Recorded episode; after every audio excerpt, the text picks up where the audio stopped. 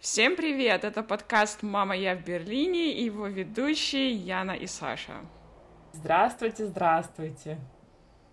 Яна, я наблюдаю, что у тебя там сзади стоят два чемодана. Эм, куда ты собралась? Расскажи нам. Да, все верно. Я вот буквально на низком старте. Через пару часов э, мы выезжаем и едем в Россию э, праздновать, не поверишь, нашу свадьбу в третий раз. Как тебе это? лето свадеб, как? Не надоело еще праздновать? Ну, скажу честно, чуть-чуть уже подустала, много праздников, э, но грех жаловаться. Конечно же, мои родители, семья и близкие тоже хотят отметить вместе с нами, поэтому мы э, зафиналим, так скажем, э, все это дело в Калининграде. Какие у тебя планы? Класс. Эм, у меня на самом деле тут просто был такой интересный опыт. Эм, я решила устроить э, детокс от авиапутешествий, и весь месяц июль, в общем-то, я никуда не летала. Что, зная меня, ты можешь представить, э, что это практически нереальный сценарий, но эм, я этот месяц пережила. Поначалу было сложно, ломала, хотелось что-то забронировать, но я выдержала и э, очень много успела дела сделать. На самом деле поняла, сколько у меня здесь друзей в Берлине, с которыми я давным-давно не виделась. Эм, потом занялась своими велосипедами, приобрела еще один велосипед, э, сделала новое тату. А еще я пошла на курсы сомелье. С этого момента, пожалуйста, поподробнее. Я знаю, что сомелье — это те люди, которые разбираются в вине. Это так?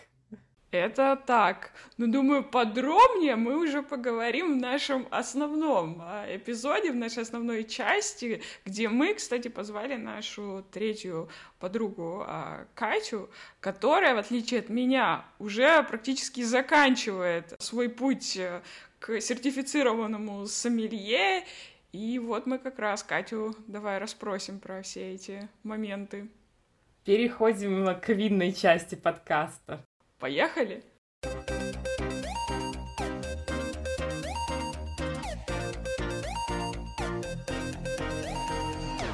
Привет, привет! Э, у нас сегодня солнечное пятничное утро. Я сегодня общаюсь э, с Катей. Катя, привет! Привет, Яна и Саша.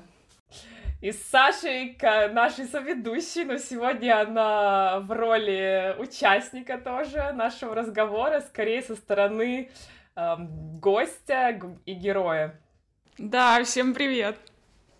Мы в этот пятничный день, в преддверии выходных, решили поговорить о такой теме животрепещущей, о вине, мне кажется, его популярность э, в последние годы только набирает э, обороты.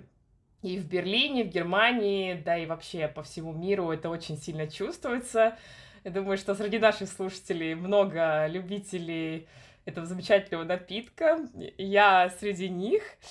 Так вышло, что Катя, наша гостья, и Саша э, недавно пошли на курсы сомелье.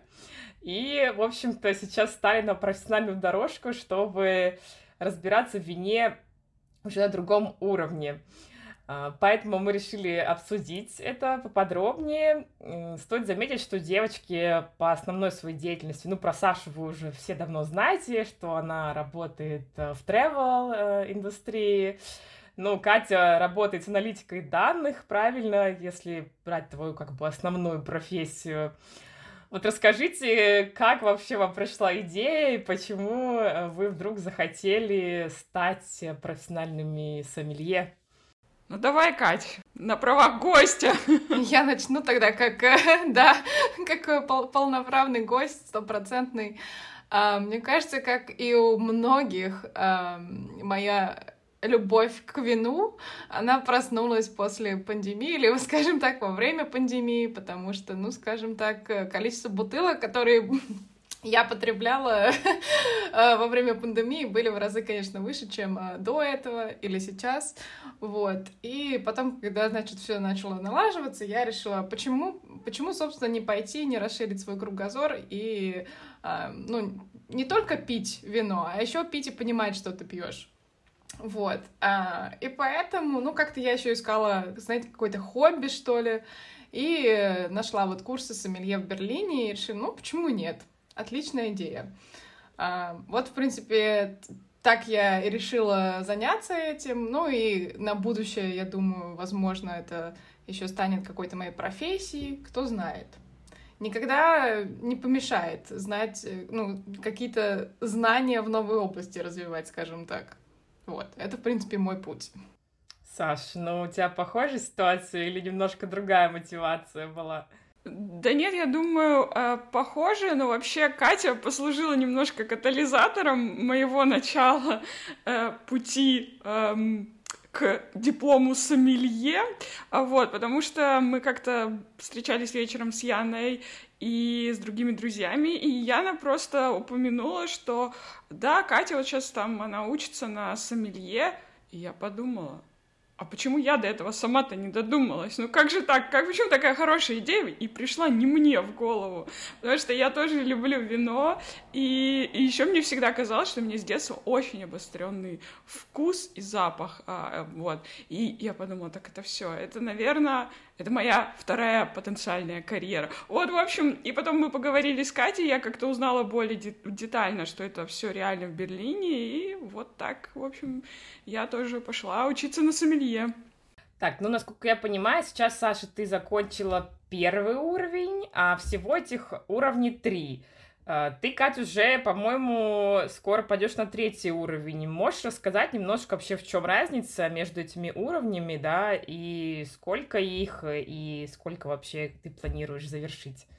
Um, да, ну тут тоже нужно сказать, что с Сашей я ходим в разные школы, и это ну абсолютно разная структура уроков, потому что, например, у меня в моей школе это называется Европейская школа сомелье, и, а, значит, у нас три уровня. А, каждый уровень длится 9 недель, то есть э, по уроку в каждой неделе. И вот первый уровень, он больше был о таком как бы э, в целом знании о вине, то есть мы изучали а, производство вина, производство тоже таких напитков, как виски, пиво, то есть в принципе, понимать вообще, в какую индустрию мы вступаем, как это все, все делается, да. А вот второй уровень я завершила, и он был больше нацелен на понимание разновидностей винограда в различных регионах мира, какие-то особые характеристики вина в этих регионах, то есть какие, какой виноград вообще можно найти, там, допустим, вот в Италии, а, в а, в Тоскане а, можно найти кьянти, да, и вот кьянти, оно здесь там без такого-то винограда производится. То есть какие-то такие моменты, которые именно специфичны конкретному региону.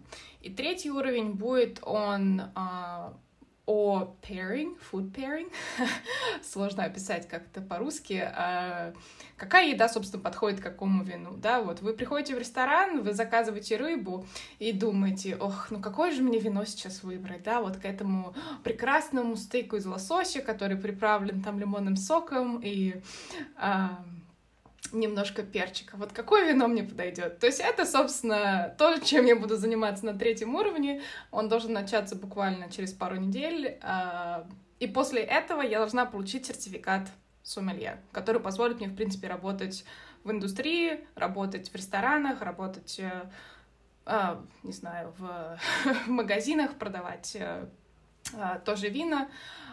В принципе, все.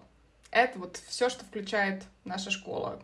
Мне кажется, у Саши немножко другая структура и немножко другой именно подход. Ну, не к индустрии, я бы сказала, а именно к профессии, потому что моя школа, она больше специализируется именно на взращивании сомелье в плане сервиса, в плане понимания вин.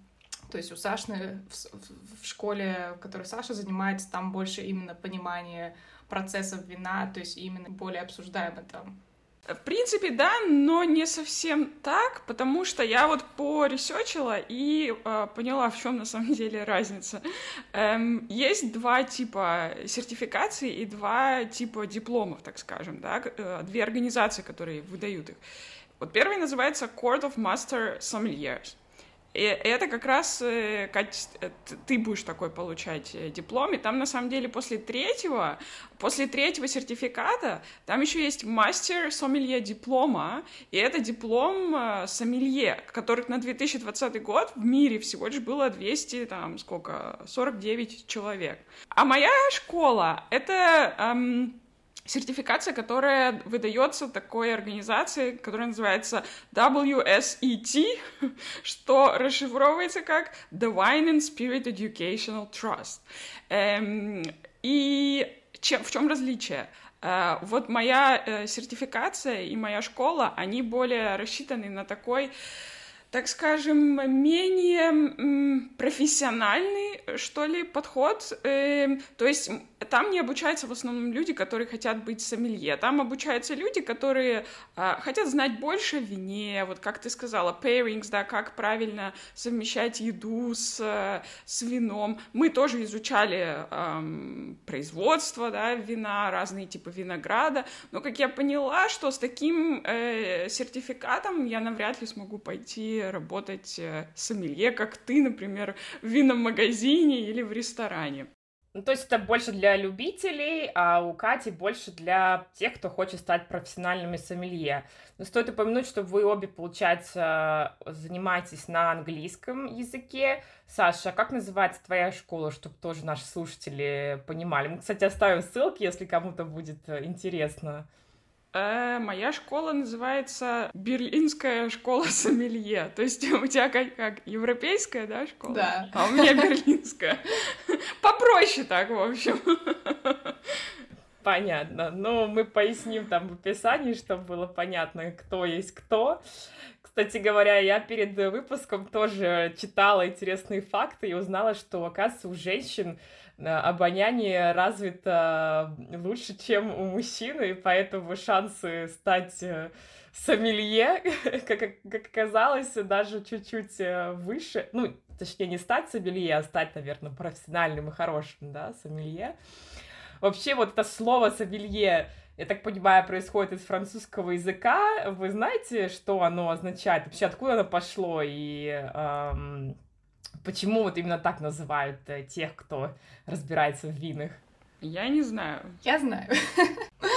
На самом деле это, это был да, одним из первых э, объяснений, которые наш профессор дал на первом уроке. Э, да, это происходит. Я сейчас э, немножко детали буду опускать, я не хочу тоже перевирать, но в принципе это происходит э, из времен, когда, собственно, были вот э, рыцари, да, и совершались пешие походы, э, и, собственно, э, армии кто-то должен был кормить солдат, правильно?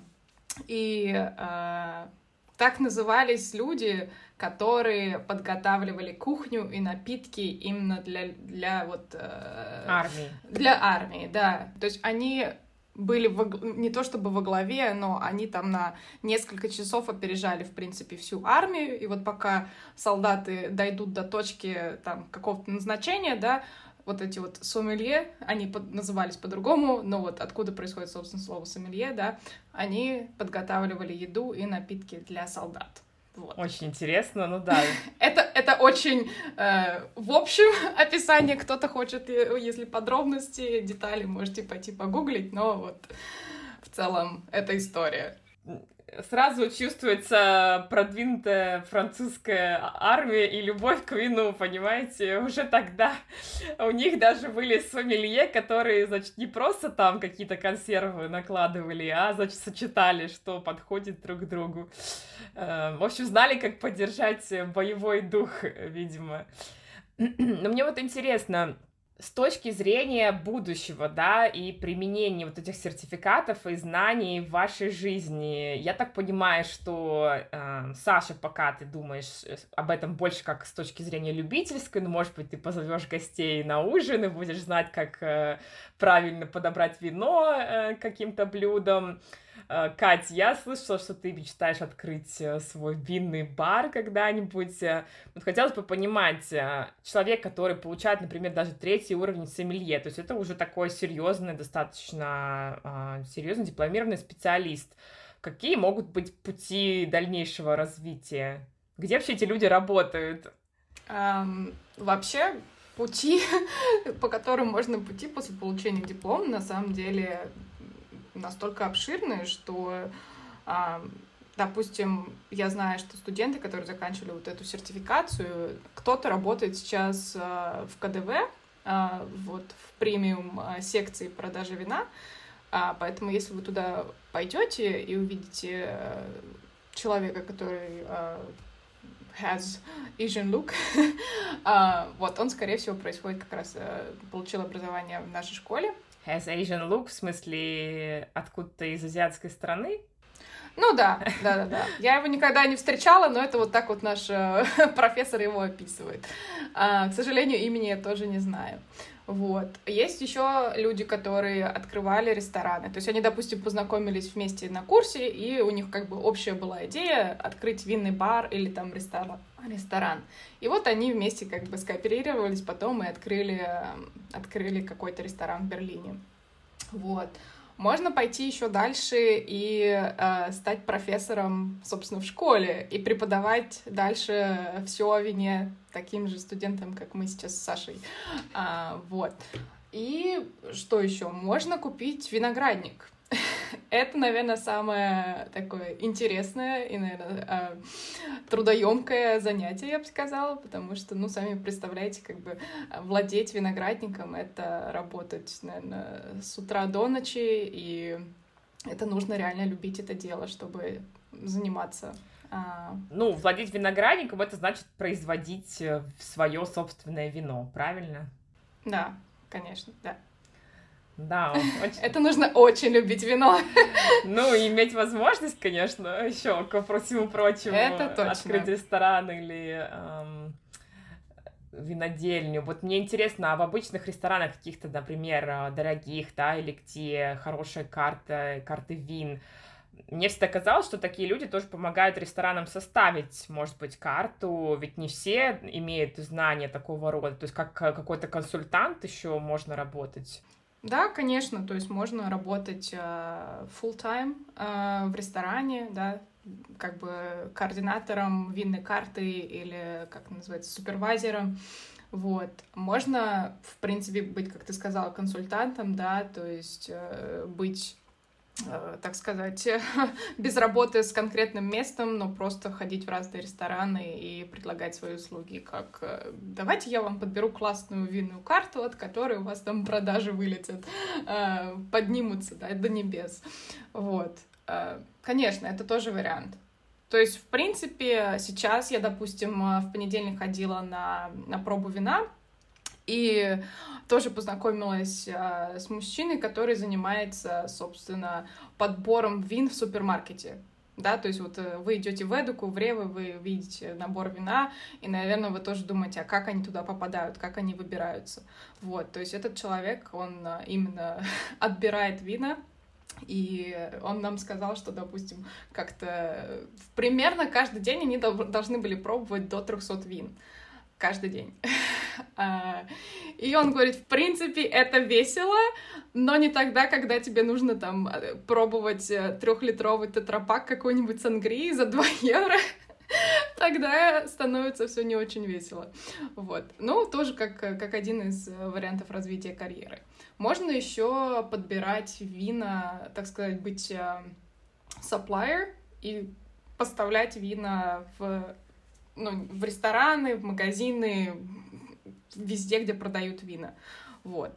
То есть, в принципе, как я уже сказала, путей, куда можно пойти, в принципе, достаточно на любой вкус и цвет. Вот даже в авиаиндустрии есть специальный отдел э, в каждой авиакомпании, который занимается подбором вина ну, понятно, да, эконом-класс там, конечно, менее подбор такой детальный, но, например, там бизнес и первый класс — это прям очень-очень долгий процесс, и авиалинии борются за то, чтобы найти там самых классных э, поставщиков, так что я вот думаю, может быть, когда я закончу все эти сертификации, получу все эти дипломы, может, я тоже смогу как-то и в этом плане развиться, но это, конечно, больше как э, шутка, но как Катя правильно сказала, что действительно это, мне кажется, безграничный э, спектр возможностей. Мне кажется, Саша, это была просто идеальная для тебя работа, совместить э, две твои, два твоих самых любимых хобби в жизни, и просто это будет идеальная работа. Вообще идеальная, да. Летать и пить вино. Ну, что может быть лучше в жизни, да? Mm-hmm. Кстати, говорят часто, что если ты работаешь с чем-то, ну, например, люди, которые работают э, кондитерами и там делают э, торты или там в шоколадном магазине, что они настолько присыщаются вот этой продукцией, что они уже вообще ее сами в обычной жизни практически не едят, потому что им приходится все время пробовать. Э, не боитесь ли вы, девочки, что э, попробовав так много вина, э, уже пропадет желание и не, не будет приносить такое удовольствие в обычной жизни? Честно, у меня, у меня закрадываются такие мысли, потому что, собственно, получение диплома не дает тебе знаний, да, как ты, как и закон, закончив университет, ты не становишься супер-пупер специалистом, пока ты не начнешь работать в реальной сфере и нарабатывать именно навыки, да. Вот, поэтому здесь та же, та, тот же самый принцип, как бы единственное, как ты сможешь э, больше разбираться в вине, ты просто должен больше пить, как бы по факту, да, и это нужно балансировать, да, то есть э, ходить на wine-тестинг и не, не пробовать там по 50 вин и все эти, значит, после этого тестинга выходить оттуда э, в никакущем состоянии, да, а все таки понимать, что это ты делаешь это не для развлечения, а для э, для расширения своих возможностей, своих знаний. Вот, поэтому, мне кажется, нужен баланс, и, собственно, понимание, зачем, ну, как бы всегда помнить, зачем ты это делаешь.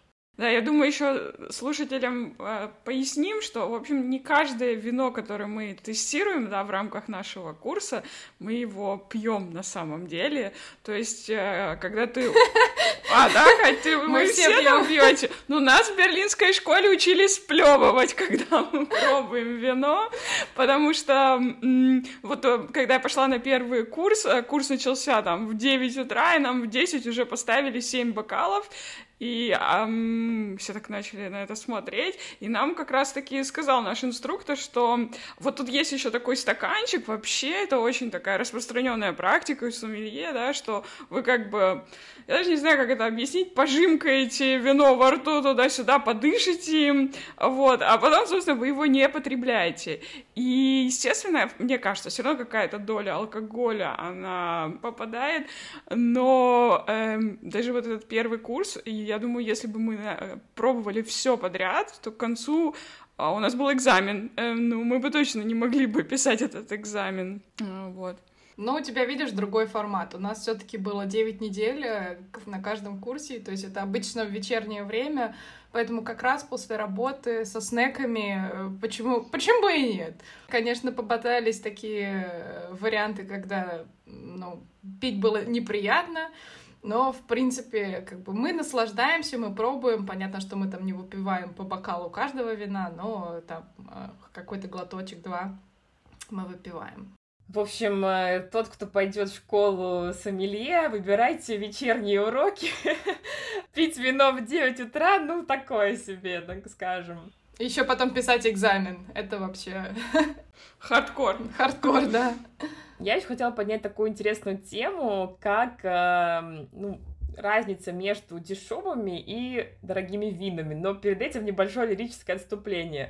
Э, мне кажется, что большинство людей, ну, может быть, э, не из тех, кто вырос в таких каких-то супер там интеллигентных семьях, где прям вин, культура вина уже была развита, начинают с сладких вин, как правило, потому что их пить как-то ну, легче, приятнее, и вот потом вкус как-то развивается с возрастом в том числе, уже люди переходят на более сухие вина, ну, из моего опыта и из того, что я вижу.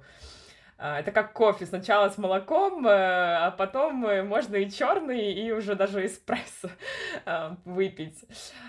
Вот разница между вообще вот этими супер сладкими винами и более сухими. Как-то тоже они коррелируются с ценой. Больше как-то ассоциируются дешевые сладкие или, э, ну, я имею в виду сладкие такие прям, знаете, из пакета, э, типа того.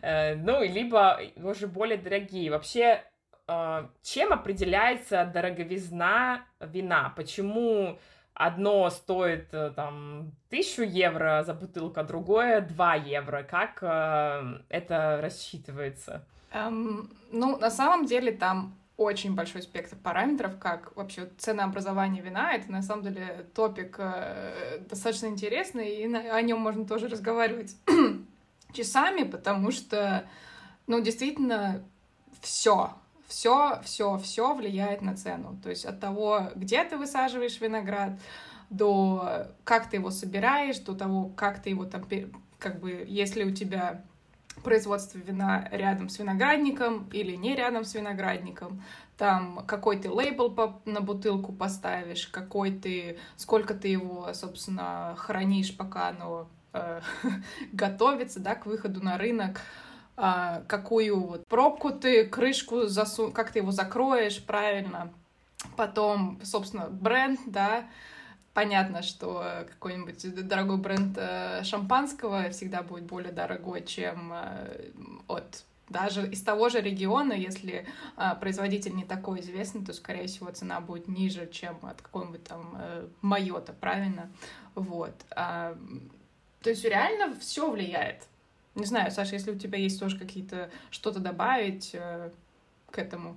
Я думаю, ты, в принципе, все аспекты сказала. Сколько еще вино это выдерживалось, потому что, естественно, винтажные, да, вина, они более дорогие. И про регион, вот э, ты абсолютно верно подметила. Есть некоторые регионы во Франции, вот, например, все вина из Бордо, они более-менее всегда выше по цене, потому что это очень знаменитый регион, и просто по всему миру знает этот регион, и все хотят э, такое вино иметь в своем ресторане или там магазине, и поэтому у них ценовая политика такая, что они могут поднимать спокойно, потому что спрос все равно э, будет. Да, еще вот, э, как я уже упомянула, в понедельник э, я пробовала вина, и вина были натуральные. Что такое натуральное вино? Это э, вино, в котором, собственно, минимальная рука человека была, скажем так. Вот, то есть вот как, как, как природа его начала ферментировать, так вот оно и есть, да. И что это значит? Это значит, что, допустим, они не, не могут использовать вот какие-то химические составы, да, против вредителей. И вот им нужно находить э, какие-то натуральные методы борьбы с этими вредителями. Допустим, не знаю, высаживать, не высаживать, а выпускать коров, которые будут подъедать вот эту вот траву. То есть это, это деньги, да, там, им нужно еще, еще какие-то методы. То есть э, несмотря на то, что оно натуральное, там минимальная, как я уже сказала, рука человека в этом производстве, но тем не менее, как все биопродукты в наше время, это достаточно, ну, ценник выше, чем у обычных вин. То есть, опять-таки, другой аспект, да, почему цены могут быть разные. Я была в Париже и первый раз попробовала натуральное вино, но мне очень понравилось. Я прям мечтаю снова э, попробовать его, даже сфотографировала бутылку тогда. Ну да, ты права, но у меня, правда, всегда в голове как первый самый критерий ценообразования была все-таки выдержка, потому что, ну вот, элементарно, если ты в бочке должен хранить вино 10 лет, то вот все твои затраты, естественно, будут значительно, ну, в 10 раз выше, чем то вино, которое ты хранишь в бочке один год. Ну, как, как мне кажется, да. Ну и всегда как-то, если вот Саша сказала винтажное вино, ты приходишь, там, вино 1990 какого-нибудь года, например, года рождения или год э, годовщины свадьбы. В общем, ну, насколько я понимаю, кстати, я не знала об этом, такой длительной выдержки могут быть только красные вина, правильно? Mm, ну, Насколько я знаю, нет. Ну, нет, да. То есть есть, допустим, белые вина, которые... Ну, пару недель назад я попробовала немецкий рислинг, который был... Ему было 40 лет. О, ничего себе. А, то есть это был интересный вкус, интересный цвет, но да, ты права в принципе, что скорее всего, когда мы говорим о выдержанном вине, скорее всего это будет красное, но не исключительно.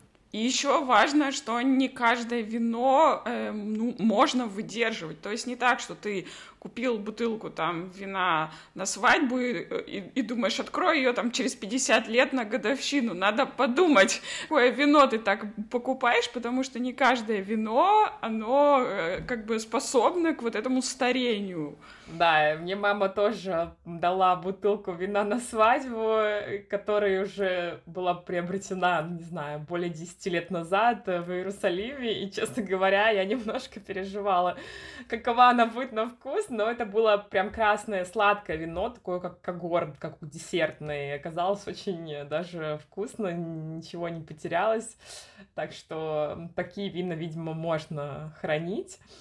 И вот для меня еще, кстати, всегда индикатором является, э, как вино закрыто. Если э, крышка такая закручивающаяся, то есть не пробковая, э, мне всегда кажется, что такое вино не, не может быть хорошим. Это так, или же все-таки это просто удобство для потребителей? Ну, да, это на самом деле полный миф, абсолютно. Скажем так, в Европе такие классические винопроизводительные страны, как Италия, Франция, скорее всего, производители будут бороться до последнего, доказывая, что вот настоящая пробковая, пробковая затычка, она будет самая лучшая, потому что она там позволяет э, вину пропускать немножко э, кислорода, и вот вино, оно развивается, и они могут все что угодно доказывать. Но потом мы посмотрим на Австралию и Новую Зеландию, в которой вот эта вот пробка, которая закрываешься, да, она там 99% вин, они вот с этой закрывающейся пробкой. И если вы пробовали какой-нибудь савиньо блан из Новой Зеландии, то вы сами вы скажете, что как бы ну вообще разницы нет, и скорее всего, возможно, даже вот эта вот крышка, она делает вино более вкусным, более легким, еще что-то пятое-десятое. То есть, в принципе, это полный миф, и скорее всего, это просто производители хотят э, не знаю, более высокий ценник поставить, потому что, ну, пробка, сами понимаете, более дорогая, чем вот это вот закручивающаяся, или просто это традиции. Но, да, миф существует на рынке, к сожалению, но мне кажется, Австралия и Новая Зеландия, они э, хорошо продвигают свои вина, поэтому, возможно, скоро этот миф тоже будет э, разрушен. Да, это в основном страны нового э, мира, вот как Австралия, Новая Зеландия, Чили, Аргентина, то есть э, вина из нового света, они, для них это норма иметь э, вот такую вот крышку. Даже вина Калифорнии, вообще калифорнийские вина мои самые любимые, и там практически все вина тоже с закручивающейся крышкой. А в Европе мне еще так кажется, что это культурный немножко аспект, потому что здесь очень культура вина развита, там походы в рестораны, вот с, сомелье тоже, вот так, как мы выяснили, пошло отсюда, да, термин. Эм, и, конечно, когда в ресторане перед тобой открывают бутылку с пробкой, то есть сомелье и открывает, и он ее нюхает. А, кстати, почему он ее нюхает? Потому что э, оказывается, у 5% всех э, вин, которые с такой пробкой, может быть винная э, пробковая болезнь. То есть э, пробка портится немножко, и поэтому сомелье нюхает. А, конечно, когда при тебе открывают вино, которое просто закручивающейся пробкой, ну, шарм немножечко теряется. Ну да, это, наверное, просто такая дань традициям и как бы таким людям, как я, все таки дает э, возможность почувствовать, что вино более качественное, более дорогое. Да, то есть это тоже еще как бы производители, они, то есть, допустим, они произвели какую-нибудь бутылку вина, и в зависимости от рынка, куда они отправляют эту бутылку, они могут выбрать различные, а, ну, вот эти вот затычки, да, то есть если они там отправляют куда-нибудь, допустим, итальянское вино они отправляют а, во Францию по какой-то причине, они, значит, выберут пробку. Если они а, отправляют, не знаю, в Россию, они выберут э, закручивающийся. То есть тоже зависит от рынка, куда вино идет. Э, хотелось бы спросить, были ли какие-то сюрпризы или, может быть, факты о вине, которые вас э, удивили? Вот, э, может быть, такой очередной миф какой-то был разрушен. Я когда готовилась к записи, узнала, что вино считается самым древним напитком, ну, не зря говорят, истина в вине. и что даже там в Древнем Риме использовалось как качестве бартерной валюты, э, и что самые древние вина считается, ну, по некоторым данным, были обнаружены в Армении и, по-моему, Грузии, кстати. А, вот были ли какие-то такие факты, которые вас э, удивили, повергли в шок или, по крайней мере, заставили задуматься? Давай я скажу. Первые, которые меня прям вообще сразу... Мне кажется, это такой, как бы, обвес всем... Мне кажется, все его знают, но я это не знала, что, оказывается, белое вино можно делать из красного винограда.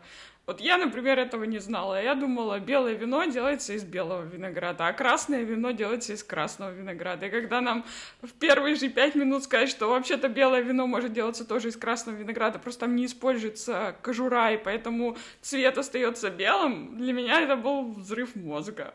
Ну да, мне кажется, это такой факт тоже, как бы ты никогда не задумываешься об этом, скажем так, поэтому, возможно, у тебя такой, да, шок был. А, на самом деле у меня каждый, наверное, факт, который я изучала, мне прям э, интересно было и немножко даже шокинг.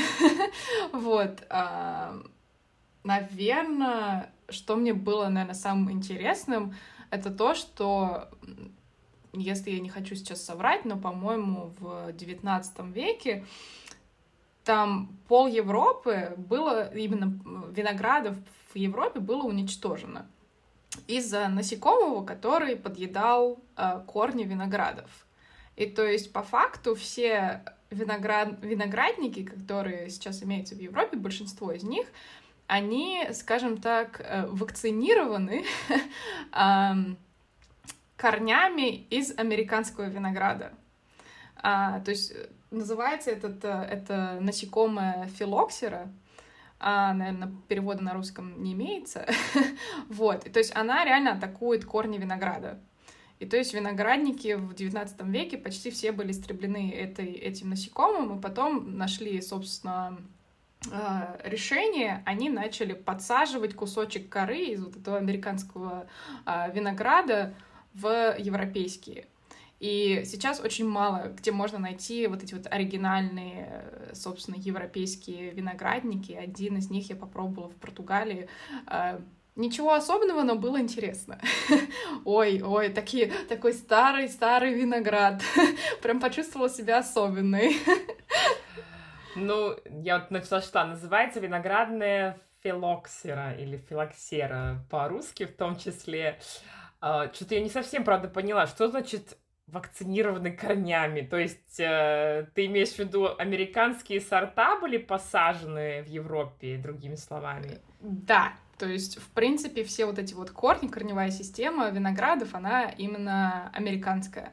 И то есть они потом как бы соединяют, вот буквально, если ты представишь э, основу европейских виногра... виноградов и американских, то, то есть американские это корни, все остальное это европейские. То есть вот э, они их так вот соединяют вместе, образуется такая шишечка, и то есть дерево, оно, дерево, куст, оно, так скажем, вакцинировано, да, то есть э, американские корни, они резистентны к этому насекомому.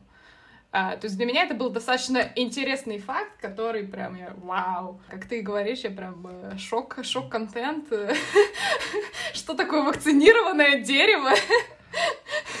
Для меня шок-контент, что можно присоединить корни от другого куста, и они как-то срастутся и смогут э, дальше расти, при этом часть, верхушка будет считаться европейской. Да. Ну, можно погуглить, там интересные картинки тоже найти. Ну, это только, наверное, в Европе, чтобы только не сказали, у нас американский виноград, они скажут, только корни американские, все остальное европейское, чисто французское там или итальянское. Понятно, да, очень интересно. Ну, наверное, перейдем к практической части. Что, начнем пробовать? Ну, это тоже обязательно. Мы завершим э, наш разговор или, по крайней мере, вечер сегодня с каким-нибудь замечательным вином. После такой беседы грех это не сделать.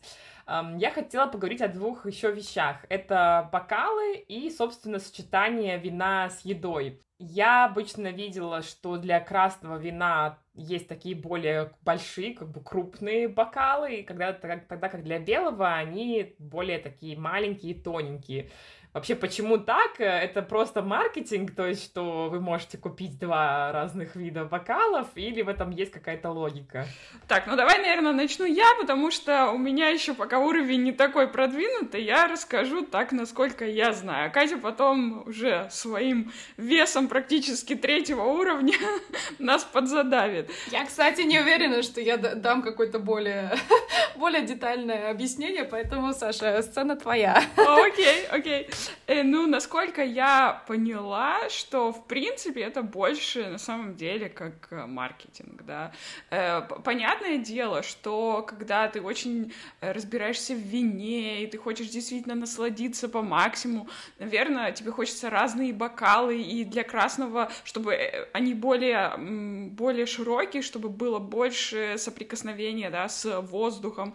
Нам показывали на моем курсе стандартный бокал вина, который нам сказали, что в принципе он, если ты не прям такой супер там гурман какого-то уровня, он подойдет под любое вино. Самое главное, чтобы там было достаточно пространства, чтобы соприкоснуться с воздухом. Вот, например, да, сейчас я показываю вам, девочки, это как бы вообще-то, ну, бокал такой как бы с водой, да, но в принципе его можно для вина тоже использовать. Здесь нет ножки, но здесь э, большое пространство, э, где э, жидкость соприкасается с воздухом. Зачем это нужно? Вино становится лучше, когда оно соприкасается с воздухом, оно дышит, и поэтому надо вот так вот двигать, да, бокалом. Эм, в общем, насколько мне мои знания позволяют ответить на этот вопрос, я считаю, что, в принципе, это больше маркетинг. Катя, ты как? Ну, в принципе, скорее всего, это маркетинг. То есть, если ты не специалист, если ты там реально не сомелье, не специалист по винам, который работает в индустрии там долгое время, то, в принципе, наверное, будет тебе все равно, откуда, пи- откуда пить, ты не заметишь даже разницы. Но так, как Саша и сказала, в принципе, для красных вин выбирается более такая широкая, широкая база для стакана, именно потому что красному вину, скорее всего, нужно больше а, времени и подышать. Да, эм, по той же самой причине, почему выбираю для, для эм, игристого вина такую как бы э, флей, флейту она называется, по-моему, по-русски, и чтобы вот эти вот пузырьки красиво, так знаете, вверх поднимались. Вот. То есть, в принципе, я бы, наверное, сказала, что это все эстетика, потому что я лично, я лично замечаю разницу, когда ты пьешь там вино, допустим, вот из стакана, да, из какого-нибудь такого стакана, или когда ты все-таки берешь э, красивый бокал, наливаешь вот это вино. То есть ты можешь почувствовать разницу. Uh, поэтому маркетинг маркетингом, но, наверное, все-таки есть что-то в этом такое. Не просто так они все это изобрели. Ну, конечно, да. Ну, я думаю, тут и атмосфера, и самоощущение тоже э, играют роль. Я тоже всегда люблю выбирать красивые бокалы. Для меня всегда вот в Берлине, когда ты приходишь в какой-то такой обычный бар, они наливают там иногда чуть ли не в обычный какой-то пластиковый стакан, и мне сразу невкусно, какое бы там ни было вино, потому что, ну, во-первых, пластик всегда отдает какой-то привкус странный, ну, кстати, я вычитала, что ножка для бокала обязательно, потому что нужно держать, причем именно желательно за ножку, чтобы не нагревать своей рукой вино, потому что как бы оно э, меняет вкус. Ну, конечно, опять же, эм, только, наверное, эксперты заметят разницу, но вот э, отпечатки пальцев заметят все, поэтому э, лучше уж держать за ножку, это из практической точки зрения более удобно. Ну, что касается еды, эм, конечно, я могу себе представить, я видела у Кати дома целую карту, можно сказать, сочетаний вин с едой, то есть это очень такой эм, э, сложный ну, не то что процесс, но сочетаний очень много, да, и мы вряд ли сможем про все поговорить, э, но хотелось бы узнать про тот самый э, стандартный э, слоган, что красное к мясу и белое к рыбе. Э, действительно ли это так? И, может быть, есть еще какие-то такие вот стандартные базовые сочетания, про которые вы узнали и хотели бы порекомендовать нам попробовать? Um, мой курс на эту тему начнется через пару недель, поэтому, возможно, через пару недель, через э, недель, так 12, мы запишем еще один подкаст именно на тему вот сочетания с едой. Я, в принципе, скажу да, скорее всего, это, наверное, самые известные правила, что красное с мясом, белое с рыбой, но по факту абсолютно есть красные вина, которые прекрасно сочетаются с рыбой даже, вот. И э, можно тоже будет потом добавить это в, в, в описание подкаста, если кто-то решит э, попробовать такое сочетание. Вот. А, но что для меня тоже как э, такой интересный факт, наблюдение — было, что я всегда любила пить э, красное вино с кусочком шоколада. И как бы меня это никогда не напрягало. Потом во время курса, собственно, нам говорили, что абсолютно ты не можешь а, пить сухое красное вино со сладким шоколадом, потому что весь вкус вина у тебя исчезнет. Да, и я такая, да, да как же так? Ну нет же, я же наоборот добавляю немножко сладинки в это вино, но по факту вино просто становится плоским и там никакой вообще палитры вкуса, вообще ничего не происходит. И если все-таки хотите попробовать э, красное вино, то лучше брать какой-нибудь темный шоколад. А сладкие, сладкие десерты, их всегда нужно есть, пить, э, собственно, со сладким вином. То есть это прям для меня э, был, ну, не то чтобы шок, но я никогда об этом не задумывалась. Ну, как только я узнала этот факт, мне сразу, ой, да, вино такое стало прям пресное, ужасное, невкусное. Поэтому, может, кому-то тоже это будет как э, шок, и вы попробуете теперь э, красное вино с черным шоколадом, и это будет, наоборот, лучшая комбинация. Ну, в моем экспресс-курсе, после того, как мы вот начали в 10 все это уже тестировать, к часу дня мы уже подобрались как раз-таки подбору еды. Э, и нам дали такую тарелочку, на которой был крекер простой, кусочек сыра, эм, сладкая печенька, ну, в общем, какие-то такие супер простые ингредиенты, и мы как раз-таки пробовали, как вино меняет свой вкус, когда ты съешь, допустим, эту печеньку, попробуешь одно вино, а потом попробуешь другое вино, и это действительно очень сильно влияет, и, и вот как ты правильно, мне кажется, подметила и сказала, что вина, которые они э, сухие или менее интенсивные, они легко могут забиться более интенсивной, э, такой flavorful, да, flavorful э, едой. Помогите мне подобрать... Ароматный. Ароматный. Ароматной, да-да-да, едой. И поэтому вот именно к сладким десертам нужно сладкое вино, потому что если пить сухое вино со сладким десертом, тогда, собственно, вино вообще можно и чай с таким же успехом пить. Ну и также, наверное, сладкое вино с едой вообще тоже не очень хорошее сочетание. Uh, ну, если только это не десерт, я имею в виду, да, пресную какую-то соленую пищу. Я всегда замечала, как э, иногда ты начинаешь есть, и потом пьешь то же самое вино, и оно на вкус уже становится абсолютно другим. То есть, действительно, очень сильно влияет, и э, если вы вот любите и хотите развивать э, ваши вкусовые сочетания, задумайтесь об этом в следующий раз. Да, и вот одно сочетание, которое не рекомендуется вообще, это красное такое очень интенсивное вино с, с острой пищей, потому что тогда это будет, э, в общем, двойной огонь, честно говоря.